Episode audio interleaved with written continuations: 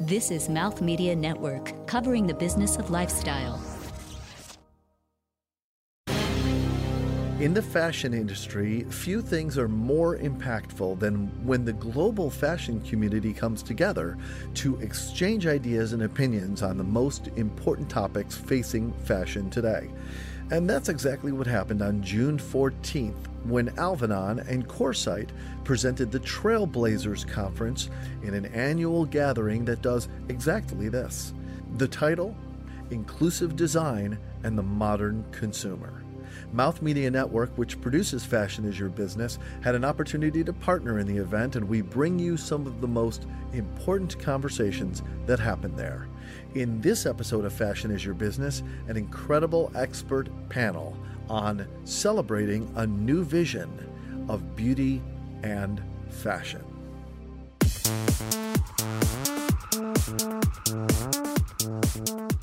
You're listening to Fashion is Your Business, powered by Sennheiser and recorded on location. Julie Vargas is with the Director of Digital Solutions with Avery Dennison, um, Digital Solutions and Brand Protection. So Julie works with Avery's partners, retailers, and brands around the world on on-product digitalization solutions, which I think is quite different. So I'll turn it over to you. Thank you. Hi, everyone. We're missing a couple people. I see Camila's here. Yay. And there's Grace. Great. So while they're coming up, first and foremost, um, yes, Julie Vargas, Avery Dennison, I'm honored to be here.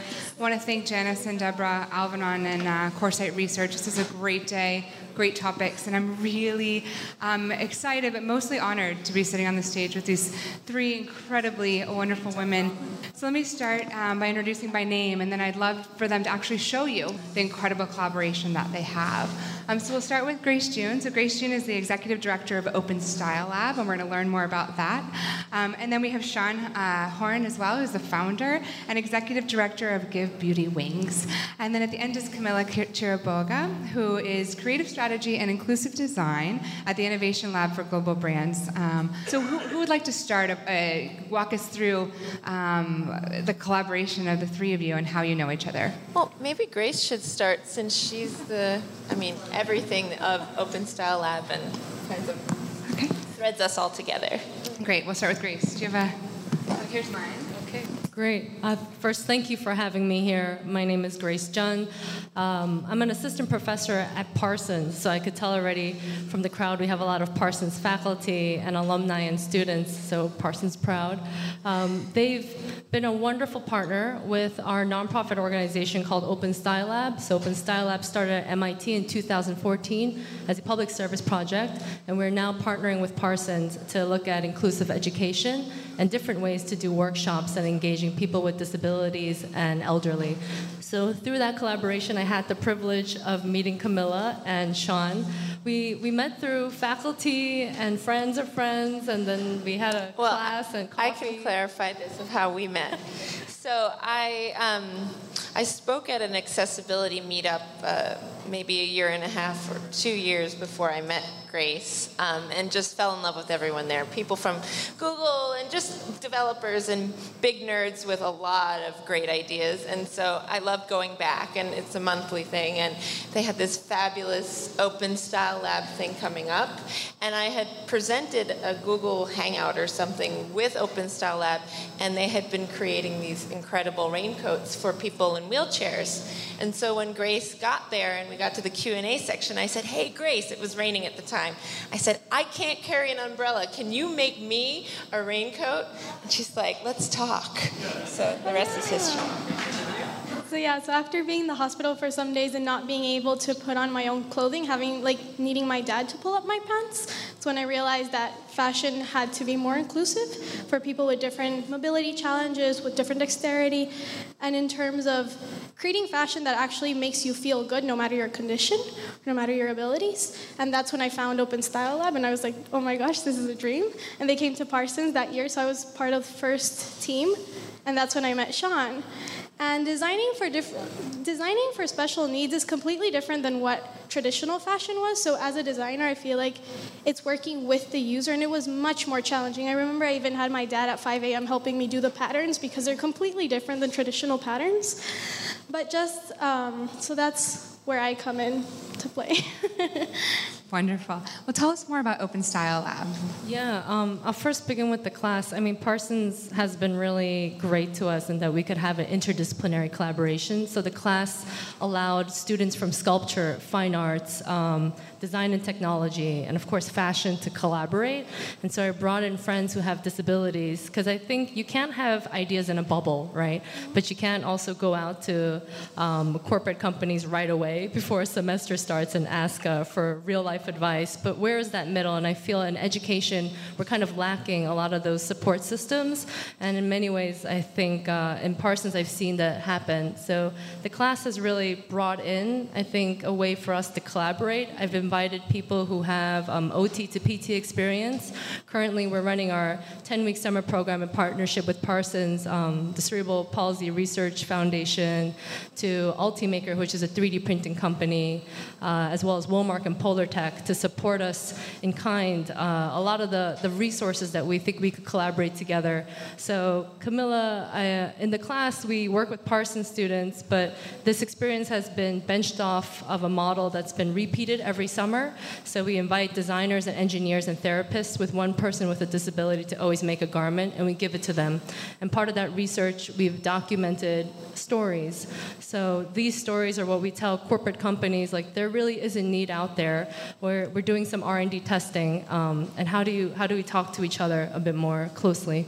It's fantastic. No, thanks, Grace. It's a, it's, it's really interesting to see it evolve. And tell us more, Xian. How did this play into what you're doing with Give Beauty Wings? So when I started my program at NYU, um, I was really thinking about the inner work of beauty primarily, um, and it was a six-week program. And at the end, I did have the girls, they're 14 to 21 year old, years old, um, celebrate, you know, their discovery process by dressing themselves. And so many of these girls said, I've never done this before, and came to class. You know, even one girl came in her swimsuit because she loves to swim.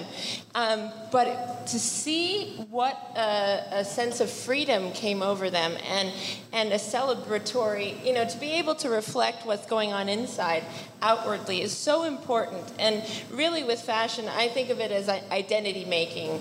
And it's something that we're used to within certain conditions. And so, what I, I, I, that was the first moment I realized I wanted to do something around fashion and disability because clearly, you know, I had a room full of light bulbs um, who had never really felt that agency in this area. And so, when this collaboration came about, it sort of you know catalyzed all these other things. So I was able to also, after working with Open Style Lab, and I still consult with them, um, but even after that, doing the Design for Disability Challenge with the CP Foundation, which has worked with Derek Lam and um, with um, Anna Sui most recently. I promised Michael I would do some name dropping, so there it is. Nice, nice. but but no, and I think we're at this incredible time with Tommy Hilfiger, Target, all these major uh, corporate brands are recognizing the need, and I think it is. I, I thank the culture also. It, it, we have created a culture that is hungry for this, and I think the next step, really, for me, would be to see it just grow in terms of variety, so that my girls, whether their favorite color is purple or whether they, you know what I mean whatever it is, that they're able to express who they are more fully. And so it seems like a very natural thing in the advocacy that I do that fashion has to be a huge part of it. Fantastic, absolutely. Moving towards that um, inclusive part. And I think, and we talked a bit um, prior to today around how, how it's different, right? To go from inspirational design um, into functional design. And how do you, uh, how do you handle that as a, de- as a designer? And what advice would you give to the big brands that are looking to do this better and more often? So I think from you use color purple because it's your favorite color. It is my favorite color. but I think like that's the difference. Like instead of creating something for an imaginary persona, or sometimes you don't even have a persona in design school. It's like whatever your mood, your mood board is. And then you're based on an inspiration. Whoever's using it, I don't know who's using it, but I just like love these garments and I'll put them out there. But this is completely different because you're asking someone what's their favorite color? What do you what do you do on your daily basis? What is your work setting like? And for example, with Xian, like observing, how do you put your garment on? How do you take it off? Um, what do you want? For example, we put two wings in the back of her coat because it's for her foundation. Give beauty wings. Of Give Beauty Wings. But it's actually creating garments with the person that's wearing it. And something important was also that usually in a fashion class, you're just with other fashion designers. But I learned the most from the occupational therapists, from the doctors, mm. from the even with a hospital gown, like Chad was saying before, from the from the infection disease control. Like we were, we learned so many things about fabric and materials. So it's like that cross collaboration is essential.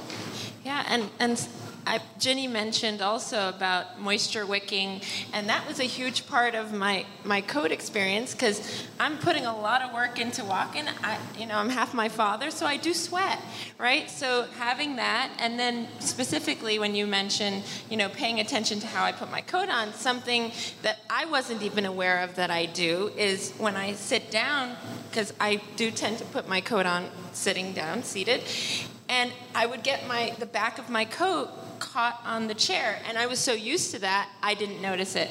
But these wonderful designers did. And so they created a higher coattail for me so that wouldn't happen anymore. So it's that attention to detail that I think everybody wishes that they could have a couture garment in their lives. And so for me to have this experience, I mean, it's a girl's dream, let me just tell you. Fantastic.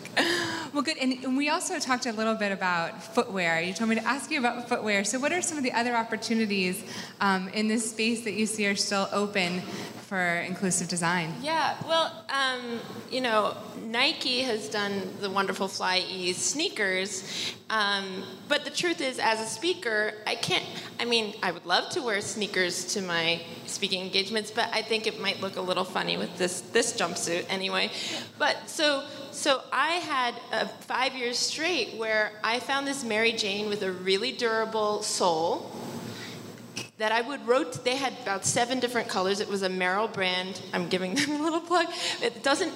They actually don't make them anymore, but they're on eBay on Cycle. And so I was this chronic eBayer looking for Merrell Plaza Bandeau. That was my, you know, because I knew first of all that the soles could handle. I'm I'm pretty rough on my stuff, so could handle me. I drag my left foot, and so it means that most shoes I go through in about a month and a half if I'm lucky.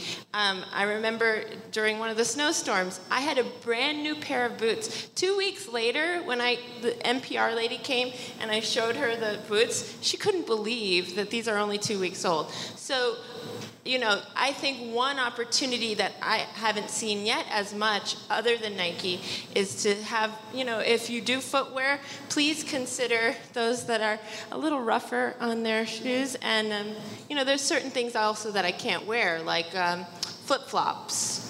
Or um, I'm wearing heels now, but I can only wear them if they're chunky. So, you know, when you design your next stiletto, just know that not everybody can wear them, you know.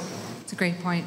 And it brings me to another interesting um, topic that I know we, we touched on a bit. I'll ask you, Grace, around the crossover from other industries. So we've talked a bit about the role um, of, of healthcare professionals, but what are some of the other industries or technology layers that are coming in to really drive functional design uh, forward? Yeah, um, I just, I'll say it in four segments. One, personally, I come from a design background, but I spent five years in UX design with engineers. So the way, I'm pretty sure everyone in this room has a cell phone. And so the way I see how adaptability of cell phone is, is very similar to how we look at the future of clothing, if it includes technology. Um, no matter how fancy machine learning AI gets, there's always that curve of getting to know who your customer is and if they're actually going to use it. One perfect example is if you remember Blackberries, the keyboards, um, the QWERTY key that everyone used to flip open, that method that had translated into like the iPhone and the smartphones that we have today, it can't switch the letters or the numbers because people have memorized it, like muscle memory, over the years of where to type. So when we tried to change it one time when I was working in the tech field, it was counterintuitive and it wasn't adaptable and it wasn't accessible. The same thing with clothes. If you're using performance fabric, um, we've been really lucky to to have some of the donated fabrics that are left over either from performance um, manufacturers that give fabrics to either Nike or to Under Armour. So we've looked at durability, abrasion resistiveness, um, water repellency, as well as conductivity. And my field and looking into how to um, pastiche everything together has been mostly my job um, to see what fabrics are really appropriate and how does uh, someone, even Xian, find something that's durable that could work for even an athlete. Um, this summer, like we've been supported in kind by an award from the Knicks and Squarespace Award for thirty thousand dollars, and they've mentioned about how proud they were to see and think about maybe athletes uh, with disabilities can be included in this process when they saw some of our work. Um, but we really have, I think, a great sense for technology when we look at corporate partners. So Li and Fung, they're doing some amazing things in digitalization. We have great mentors like Maura Horton and kind of looking into clothing closures. So they're really leading for us, I think, the way we could talk about innovation and design. Um, but most importantly, like this summer also, I'm teaching the students at Parsons how to do digital pattern making because I really think that's an important skill to understand basics of fashion, but know that there are other ways to make things accessible or to, um, it's like Photoshop, uh, to have it more, I think, flexible for you to express what kind of designs and things you need. And so I'll turn that over to probably Camila on how she used technology and thought about it. Um, but yeah. Okay, so I think one of the one of the most important things that I've seen a departure from how well I'm not very new in the I'm very new in the industry, sorry, but um, departure of what how I was taught is that there's much more focus on the research and development of products. So instead of having, for example, I was just talking to a brand, they were like, okay, we need a solution in three weeks. I'm like, no way. This kind of design, it takes tons of user testing, it takes tons of technology resources. All have to contact professionals everywhere. It's not just talking to fashion designers. And so that's what I think like the focus is changing and that's where technology comes into play. Like you need to use the latest technology to be able to make things faster because it's a lot of collaboration between different kinds of people. Yeah, it could definitely, like digitalization tools can cut the time for production and cost. It also helps the designer convey their message in a way that they don't have to mock up a muslin for you every other week, so you're not wasting fabric. So there's definitely, I think, lots of ways that technology can be a tool, but if there's one takeaway, um, we use a very user-centric, holistic process, meaning it's, it's people first. So all of our collaborations, I don't name the products or the jacket or the sock that we made. It's like Team Xian, and then everyone knows what came out from it because it's really Xian's story. And so for the past years, we've had a collection of over 100 different design iterations, and we've been waiting, I think, to partner with the right group of people, and hopefully uh, large and small companies alike could take it to expand and really grow. Fantastic. Thank you. Yeah. And Xian, um, so back to you. So what, so what's next um, in your mind? I mean, how all of this, the technology, the cross collaboration, where do you see this heading in the next five, ten years? Well, I just see more variety popping up that, you know, that I think it's wonderful where it's going and the fact that it's it's been legitimized already, I feel. But I think now just as with any form of fashion to see, you know, different designers, even, you know, the maybe the traditional runway designers designing for adaptive or you know what I mean? I, I just like to see more of, you know, I think we've created, I mean, with uh, Mindy Scheier's, you know, wonderful collaboration with Tommy, I, she's started a revolution that now I think just has to grow and catch fire, and that's where you guys come in. Um, because, you know, I think just like anything else, when you're creating for different types of people, we need the variety. We're not all going to be wearing stripes, we're not all going to love the color purple like me, even though I don't know why. But anyway, the point is that we need to start, I think, just um, expanding on this. You know, just because someone else has done it in their way doesn't mean you, you can't add something more to it. I'd like to see more technology, but more and more what I would like to see as, you know, someone that runs these programs is to see my students being able to fully express who they are with these brands that are making clothes that fit them and fit their personalities and let them shine brighter. So I, that's the reason, and that would be the call to why we need more. Um, is really that you're you can actually change a life and how somebody sees themselves because we were talking earlier you know if my student goes into um, you know a job interview but doesn't have the right apparel to feel like she's looking professional, that affects how well the interview goes. You know, it does. So if you have something that, you know, these are tools for empowerment. Um, and it can be on a much bigger scale than it is right now. So I'm looking forward to seeing that happen. And, and if anyone wants to talk about how we can do more, please, we need, we need to talk. Very well said. That's the, the background to all of it, right? To be inclusive, inspire, and empower. This might be a little bit controversial, but just in the same way that sustainability efforts connect and help each other to expand because we all have to save this world. It's gonna it's gonna end some way. We all have to help on sustainability, for example. We're all on the same planet. And I think that's the same thing with creating design for special needs and disabilities because it's not that one designer created one way or a solution and then the other design creates a different way. We need everyone to we need all, everyone's solution and we need to collaborate in this. Instead of being like oh i'm the person that designs for wheelchairs or i'm the person that designs for for the blind and visually impaired. It should actually be like everyone collaborating on these solutions because we're helping people at the end of the day. Well said. Going back to the earlier panel hopefully five years from now we're just calling it design and fashion right. Okay. Mean, currently we're doing our 10-week program in partnership with Riverside Rehab. We're working with their long-term um, patients who are, I thought, might not have a need for style or universal design. But I remember just speaking for over four months, interviewing all the patients there. One lady was like, I need to dress up in certain colors and silhouettes because my husband comes to visit me every Sunday. So there's definitely a need for self-expression, um, and I think there's ways for, think, emerging creatives as well as those in therapy or design and engineering to better engage with that community. So our job is to really just make a nice fence and be like, okay, let's try to collaborate for 10 weeks. And at the end, show industries, show people, and invite people to tell them why this is such a need. Because many people don't know why still adaptive clothing is a need. Um, unless you've either faced through injury, know someone with a disability, or um, experiencing aging, which we're all living longer, but maybe not as well.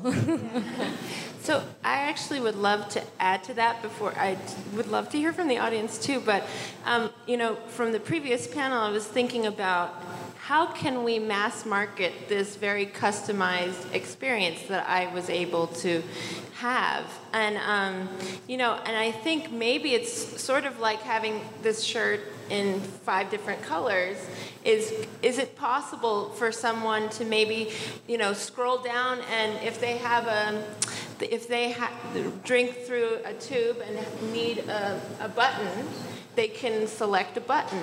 Or if they need certain kinds of closures, they can select those closures. And kind of, I mean, if we can, obviously bring the cost down, as we talked about, how can we bring that customization, just like you have, you know, the petite option or whatever else, into the everyday experience, you know, so that somebody who has a very specific thing, um, you know, can get it. Um, that, to me, is also another ideal.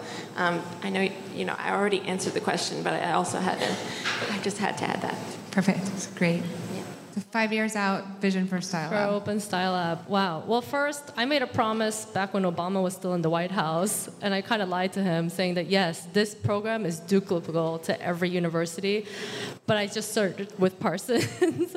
I hope other teachers, other faculty will iterate, or at least the students that graduate will be able to take this throughout different schools, but also in their workplace. Many times, I think if you're having companies that are looking at adaptive apparel or inclusive design, you can't find the right intern that understands or has the sensitivity of going through that experience. And what I hope is that that grows in five years. Um, secondly, I think embracing that customization and mass production is always going to be an issue. Um, and it goes back to couture and ready wear. It goes back to smartphones versus flip phones. And the majority of the world uses still flip phones. Um, so that's one food for thought. But for us, I really hope that we could continue doing this research and really help corporate companies um, best prepare for, I think, something that they're going to take to go. And hopefully they take to go with a community that is uh, less hurt and is more hurt today. Yeah, and also I think one thing that's really important to consider is the economics of it. You mentioned sustainability, and we know how expensive it is to have a sustainable garment at this point in time. I'd love to see that go down so that my students who are on Social Security can have sustainable garments that are also adaptive. Or, I mean, this is a big thing to say, but you know, um, then there's also you know friends of mine who are trust fund babies and they can afford to customize for themselves at any cost. So, you know, just something for everyone here to think about as you design is that, you know, H&M was one of my go-to places, you know, when I was younger because I was on a budget, yeah. right? And so how, how do we, and there's a lot to think about. Maybe this it's is a, another panel. And it's a, no, it's a great place. I mean, we have a we have a, a lot there. So I mean, I think it, it's it's right, right, to find that intersection of functionality, inclusivity, and and economics. So thank you so much, um, each and every one of you. We appreciate your time.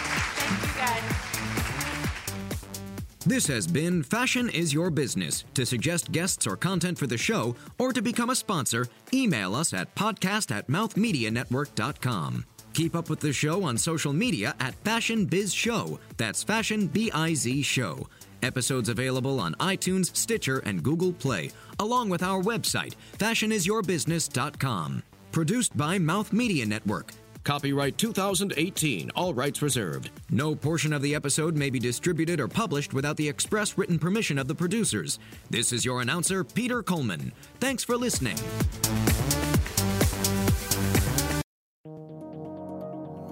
This is Mouth Media Network, covering the business of lifestyle.